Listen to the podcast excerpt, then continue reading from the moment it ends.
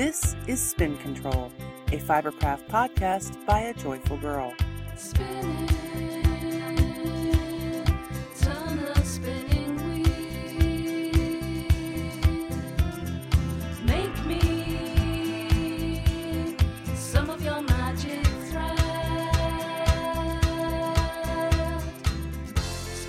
Hello, everybody. Welcome to Spin Control, episode 134 Power Knitting. This, of course, is your host, Shiloh. In this episode, I've got some power knitting, as the name implies, a little tale for you about how I picked my next project. I'm going to put my spin on the weekender and the yarn I used, but of course, we will kick this all off with some updates. So, since we last spoke, we celebrated Thanksgiving, which was pretty fantastic. Um, I felt super good about just the whole time that we spent together. Itty Bitty was actually in town for an entire week, which was great because I hadn't, you know, really gotten to spend any time with her in a while because she's away at school in Wyoming. Bird was only able to come down for like a day and a half because she had to work, but it was really, really good to see her. And yeah, the food was amazing. Um, so the boy decided we were going to smoke a turkey here at the house. So we hosted. My brother and his family came, and then it was just our little family, and it was pretty fantastic. Way too many leftovers for like the eight of us, but it was really, really good. And um, yeah, so I've been having Thanksgiving in a bowl every day for lunch for the last week so we could get through those uh, leftovers. And, you know, thankfully there were lots of my favorite bits left, but we're finally through that. Oh, I almost forgot. So my Tanya was here for like the entire week and that was pretty fantastic. I gave her the Sequoia spinning wheel on the day after Thanksgiving, and she was so totally super stoked. I think I mentioned it before. It was the wheel that I taught her to spin on, and she always, always loved it, and I barely liked it. It is found a good home, and yeah, and it's out of my craft room. It's no longer taking up room. So in the end, she is happy and I am happy and all is right with the world. So that was pretty cool. Yeah, so I've been thinking a lot about this lately and how different it is like guiding and mentoring and supporting your children as they grow into adulthood. So here are the latest trials, issues, uh, support requirements for my children that just really blow my mind. I mean, you remember, if you have been a longtime listener, how young my kids were when I started recording. It's been a really long time. So, tomorrow, the boy and I will load ourselves into the family vehicle, drive to Wyoming, and help Itty Bitty move from Laramie, Wyoming to Cheyenne, Wyoming so she can be closer to her nursing program. So that's her big trial. She needs to move and she needs us to help her lift things or she'd probably take care of it herself. In addition, Bird.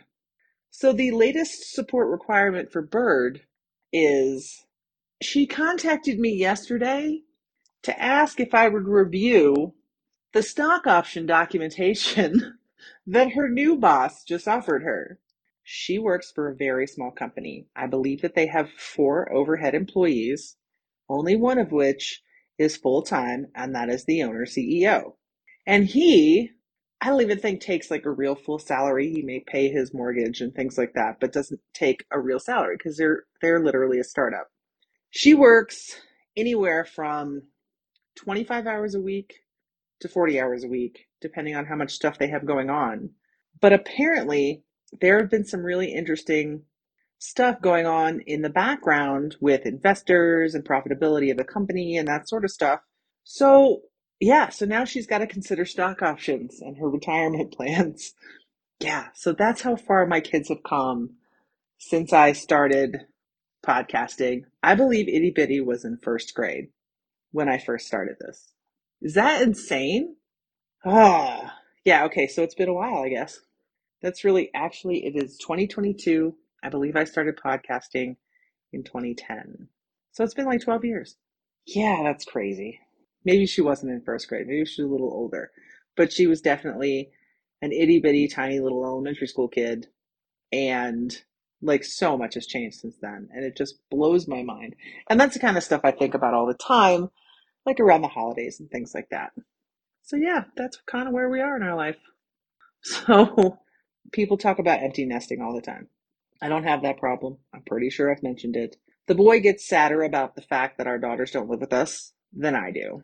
To me, that just means I don't have to, you know, keep my stash behind lock and key because there's nobody else here to go like scrounging through it for their own projects. And I get my stuff back, right? And me and the boy are the only ones making messes and and things like that. We started young. Like we had the girls when we were 21 and 22 years old. And most people our age don't have kids as young as ours. When the girls were in school, most of their friends' parents were 10 years older than we are. And which I find hilarious. But now that I have my house back and have my freedom and freedom, I mean, I love my girls, but now that I'm no longer full time parenting, it's pretty great that I'm younger than most of the other people in my situation. I like it a lot. We was I was just talking to somebody earlier today about the fact that when it comes to vacations and you know travel and things like that, I don't have to plan around children's schedules. I can literally go to Disney World during the quiet times when there are not a ton of children there because they're all in school. Not that I plan to go to Disney World, but I could if I wanted to and wouldn't have to take my daughters. They would be very mad at me if I went to Disney World and didn't take them. But the principle is the same. I don't have to plan my vacations around when children are available. I get to say, hey, we're going skiing the third week in January. If you're available, you can come. If not, we'll miss you. That's how I announce the things to my daughters when we're doing cool stuff like that. So, so yeah, it's great when I get to spend holiday time with them. Pretty sure Bird's coming home for the whole week of Christmas. I talk to them every day because they call me all the time. But I'm really happy with the phase of my life that I'm in. And I think it's pretty cool. Well, that's really all I've got going on in updates. So I guess it's time to get this podcast started.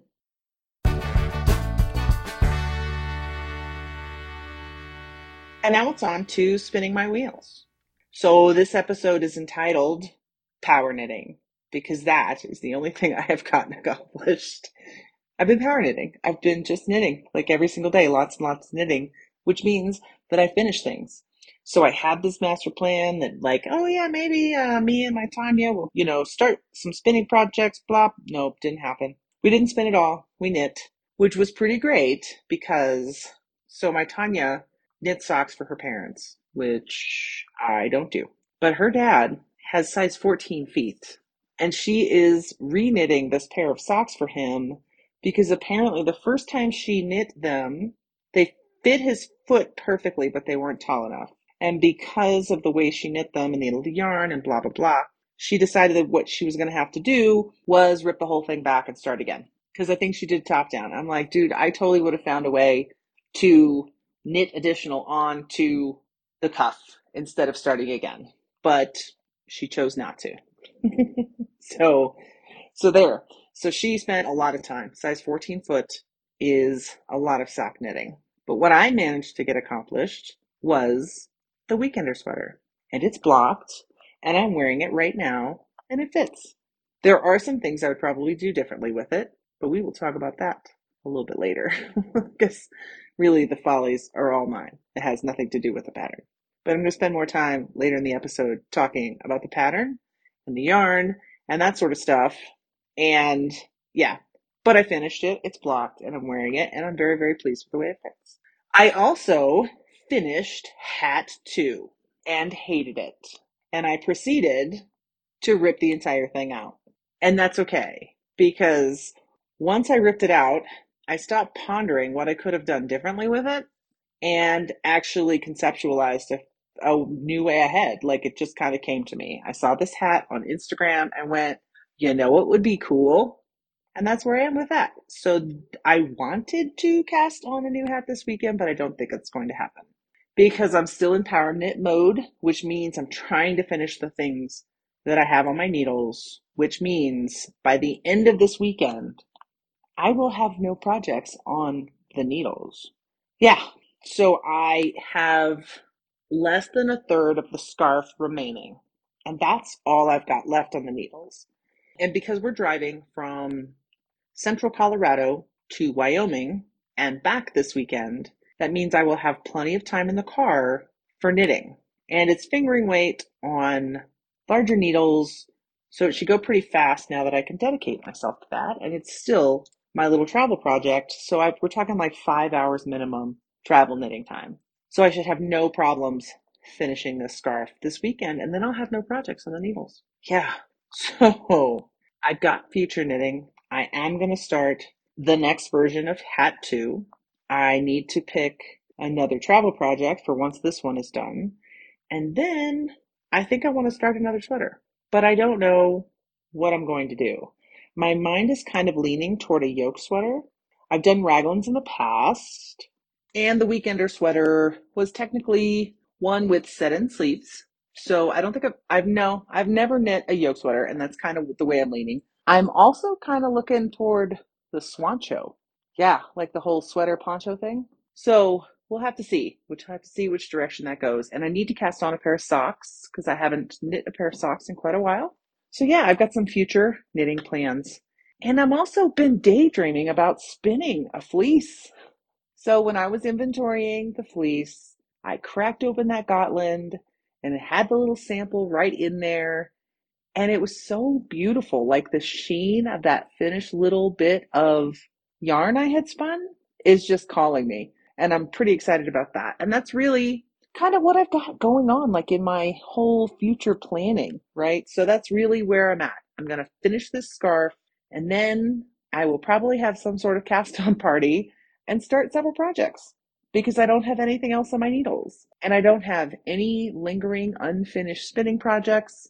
I do have some sewing that is unfinished. I have some bags that are cut and just ready to be pieced together and have some zippers added. That's really the only like looming project I've got, and that's been hanging out for a while. I doubt you will even recall when I mentioned it last. It's been a minute. But I'm not doing any gift knitting for the holidays. I'm not doing any gift spinning. I'm not making anybody anything because those are the kind of deadlines that I don't really like to impart on myself. Um, I have done some gift knitting in the past, nothing huge, but I'm not doing it. Not this year, especially not this late in the game. It is December 2nd, and I'm not starting any holiday gift knitting. No way. Because that's, I mean, all of my time would be sucked up with power knitting, right? Because I would be on a tight deadline to get things finished and either shipped out or wrapped and ready to present on Christmas Day. And I'm just not doing that. No matter how many times my older brother asks me to knit him alpaca socks, it's not going to happen. he hasn't figured that out. But yeah, what else do I have on my little list to talk about? Nothing. Nothing for spinning my wheels. So we will just have to see what the future holds.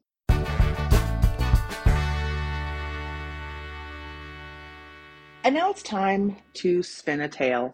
And in this edition, I want to talk to you a little bit about how I pick future projects. Some people are more calculated than I am.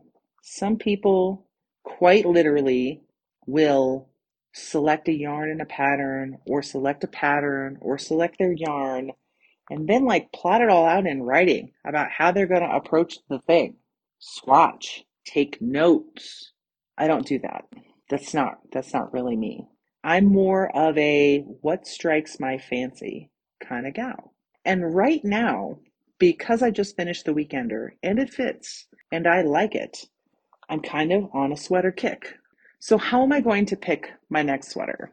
I like to patronize independent designers, but I don't always just seek to patronize independent designers.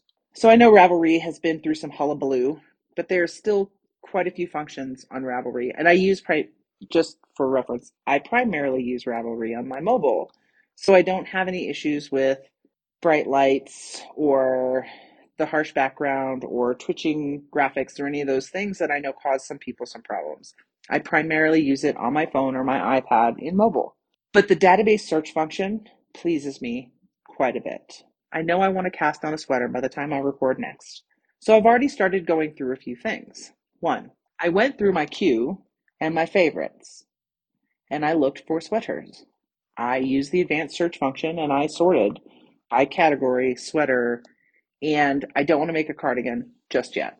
Soon, but not yet. I want to try a yoke sweater. So I narrowed down what I had in my queue and my favorites and didn't exactly find something that I felt I wanted to knit just yet. So the next thing I did was go into my library and start the same kind of narrowing, filtering kind of search. I will also go into all patterns and literally just narrow down all the hundreds of thousands of patterns that are in Ravelry using that same advanced database search function. Like, I would like a top down yoke sweater, and I'm kind of thinking I want something cabled. So I'll look at stuff that has cables and stuff that doesn't have cables and go from there. Another approach that I will take to choosing my next project is looking in my yarn stash because I actually have several sweater quantities of yarn from several different sales and events that I should probably start knitting through. And I have a variety of weights of yarn. I have some Aran weight, worsted weight, DK weight, and possibly fingering weight batches of sweater quantities of yarn. So I can look in my stash and then find sweaters that meet the requirements for the stash yarn that I've got. Which I always find I'm like very proud of myself when I can actually find a pattern that goes with something I've got in my stash. So when it comes to picking other things, that's a pretty large project. And something that I think if I finished knitting it and wasn't pleased with it and had to give away, I would be a little bit more disappointed. So I think I take a little bit more care in trying to plan it out, but there's no notes. As we learned with the weekender, there is also no swatching. It's just me. This is how I do it.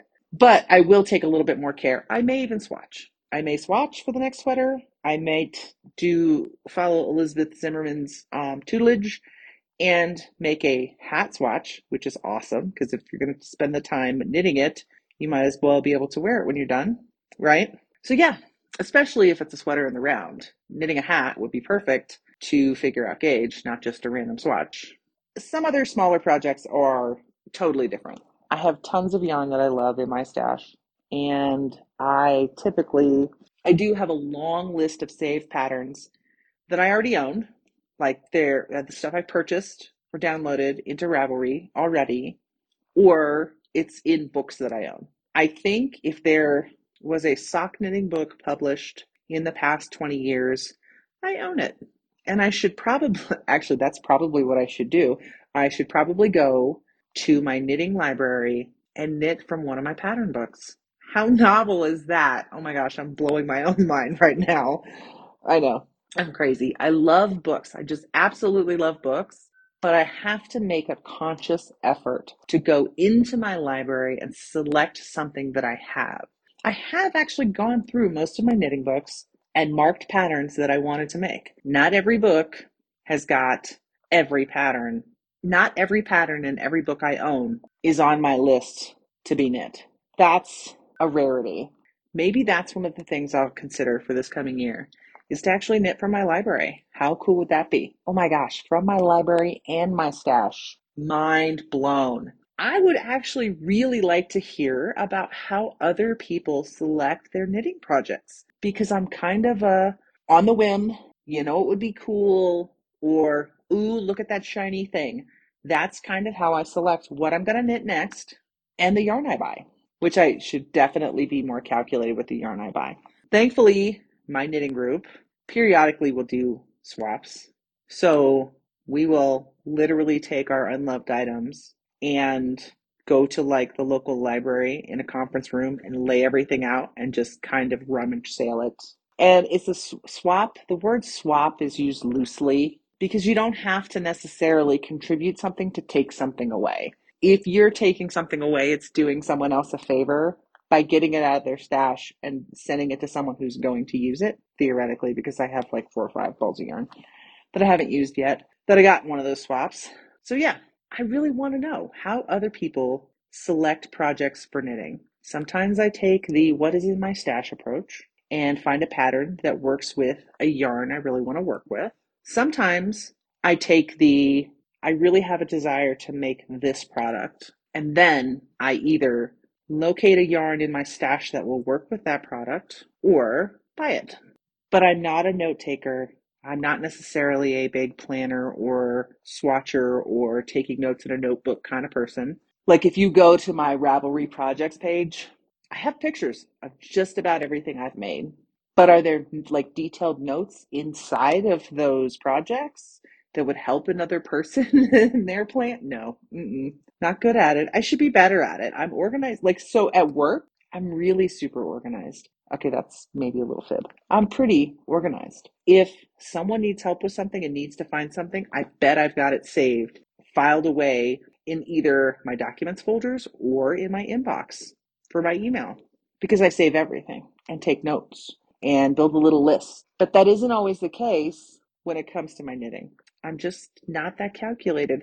And it really goes back to the year, like being intentional. And I'm trying to be better because this is a craft that I love and I spend a great deal of time doing it. And I think that I would like to be 100% satisfied with everything I produce. And maybe approaching it with some intent would help me with that. So if you have the opportunity to share, I would love to hear from anyone out there who wants to share. How do you approach picking your future projects and the plans that you make before you even cast on? I'd love to hear about it. And that's what I've got my little story for today.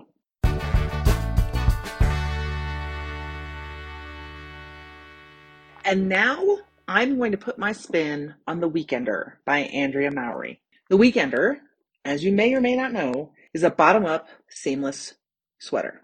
It's a pullover. And if I needed to sum up this pattern, I would have to say that I really enjoyed knitting it and I believe I will knit it again and I highly recommend it. And it's a wildly popular pattern. I purchased it from her on Ravelry. And what I liked the most about the sweater was that, I mean, it was pretty basic, but I definitely have to give her some props in some areas. One, I probably would have never tried a tubular cast on without the sweater. I absolutely love the tubular cast on. It gave such a clean edge on the bottom ribbing that it is just gorgeous. And another thing that she did that I am so thankful for is she actually published a YouTube tutorial on how to do the tubular cast on for the one by one ribbing. And her instructions were great because I had never done it before. I think I had to do the cast on twice just because it was definitely very new for me. But the tutorial was so super helpful and I got to learn a new technique that I really, really enjoyed.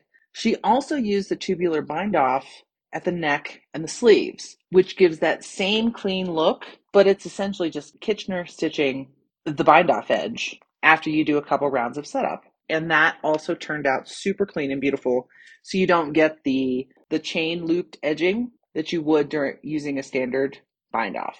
So I really enjoyed trying those two things for the first time. Also, I really want to give her props for designing this sweater to be knit inside out because it is essentially a reverse stockinette, but you knit it stockinette and you're knitting for, on the inside.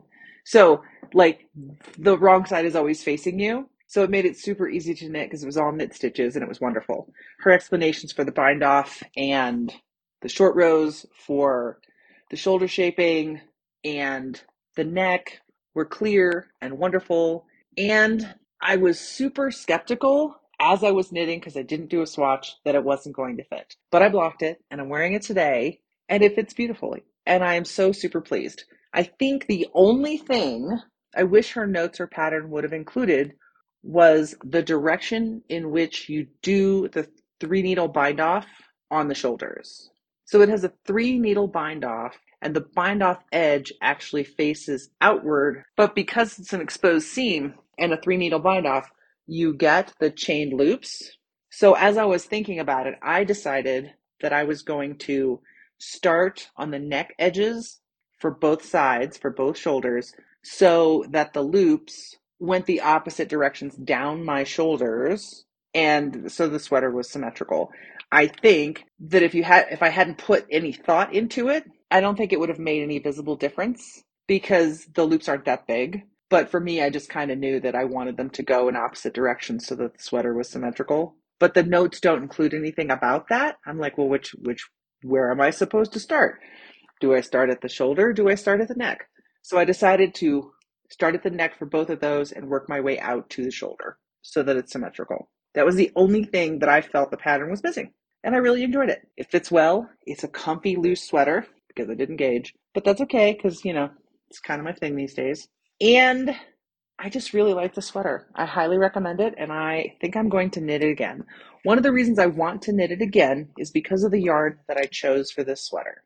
So, as I mentioned in my picking my next project section, sometimes I will select a yarn that's in my stash and then go from there. Sometimes I will select a pattern and then dig in my stash. I selected the pattern and then I dug in my stash and I selected some Lion Brands yarn jeans. And Lion Brand yarn jeans is 100% acrylic. I believe the name of this yarn is jeans because it has a denim looking finish to it, but they can't call it denim because it doesn't have any cotton in it. It's literally 100% acrylic. But they did a really good job. So it's mildly marled, like with a little bit of white in it, as if it was cotton thread and denim jeans. So hence the name. I love the coloring. I picked the color because that's the color of, well, I picked this yarn out of my stash because that's the color of sweater I wanted. And I really want to know what this sweater would be like in a wool yarn. Well, the drape is definitely not going to be the same in the way that it blocks and finishes, is not the same because this is 100% acrylic yarn. I really liked working with the yarn. I like the finish look of it. The drape is definitely something that I think I would adjust a little bit because, like, the sleeves definitely did not hold their shape a little. They're a little longer than I would like them. And I think that's because of the way that it blocked out.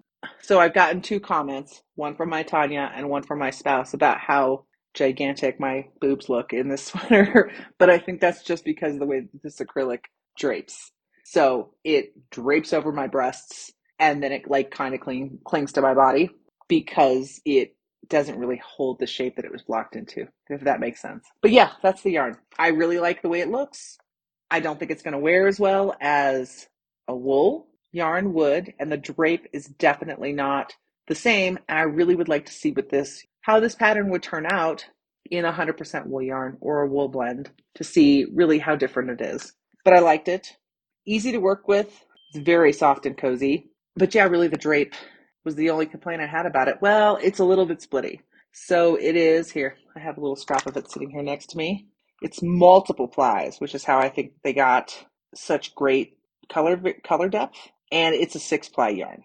But it was very, very splitty because it's not wool. It doesn't hold together the way a six ply wool yarn would. So it was a little splitty that caused me a couple of problems here and there.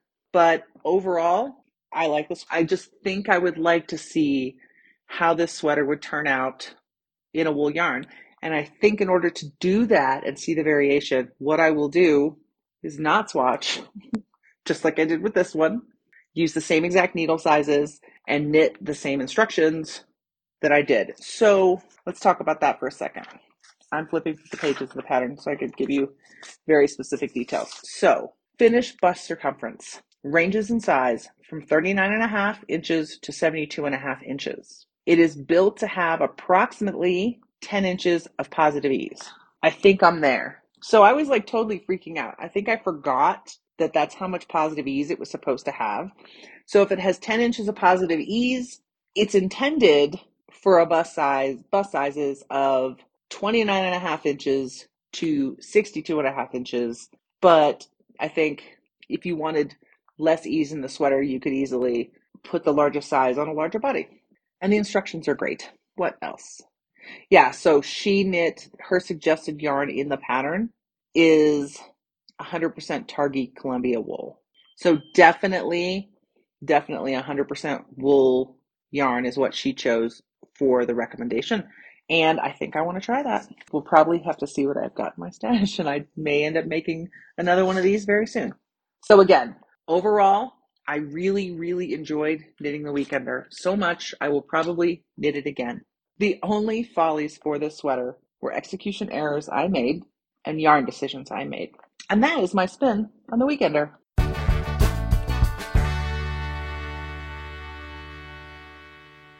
Well, it looks like it is time to spin off this episode of Spin Control. Thank you all for joining me again.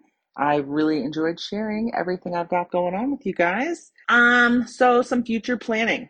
You've heard about my future knits and future spinning, but I wanted to let you guys know that I recently published a blog post about my experience with taking classes with Maggie Casey. I know by now you probably understand how much I adore Maggie Casey, but that brought me to something. If you are not aware, Maryland Sheep and Wool Festival is hosting Winterfest January 28th and 29th of 2023, and registration is open now. So, Winterfest actually is a series of online courses that this event I think they hosted last year for the first time. And I've heard very positive things about the interface that they use to host the online classes. And there are classes from a number of different instructors in knitting and spinning, a few other crafts. But if you haven't had the opportunity to take a class with Maggie Casey and you'd like to give it a try, she has several different offerings. In addition to classes from Jillian Moreno, Esther Rogers, and I may try out a Jillian Moreno class because I've never taken anything with her before, and I think that'd be pretty cool. There are also several different offerings for knitters. If you are a singular craft focused person, there's definitely plenty of knitting courses offered as well. So I've heard a lot of good things about the way that they host the classes, and I'm definitely going to go take a look and see if I'm going to register for any of that stuff here soon before all the classes close. That would be just tragic if I didn't get my name on the list, right? All right, so that's all I've got going on this week. Thank you all again. I am going to try to dig out the full version of the song that I use in my introduction and see if I can play that whole thing at the tail end of this episode. If I can't locate it on my computer hard drive, then I don't know. It's going to be a crapshoot of what song leads us out. So we'll see. Hopefully, it is the spinning song and all is right with the world. But by the time you're hearing this, you will know. As always, you can get the details about this episode and all the past episodes at spincontrolpodcast.com. You can email me at shiloh at foreverhandmade.com. Catch me on Ravelry and social media as Forever Handmade. Thanks again, guys. I'll talk to you soon.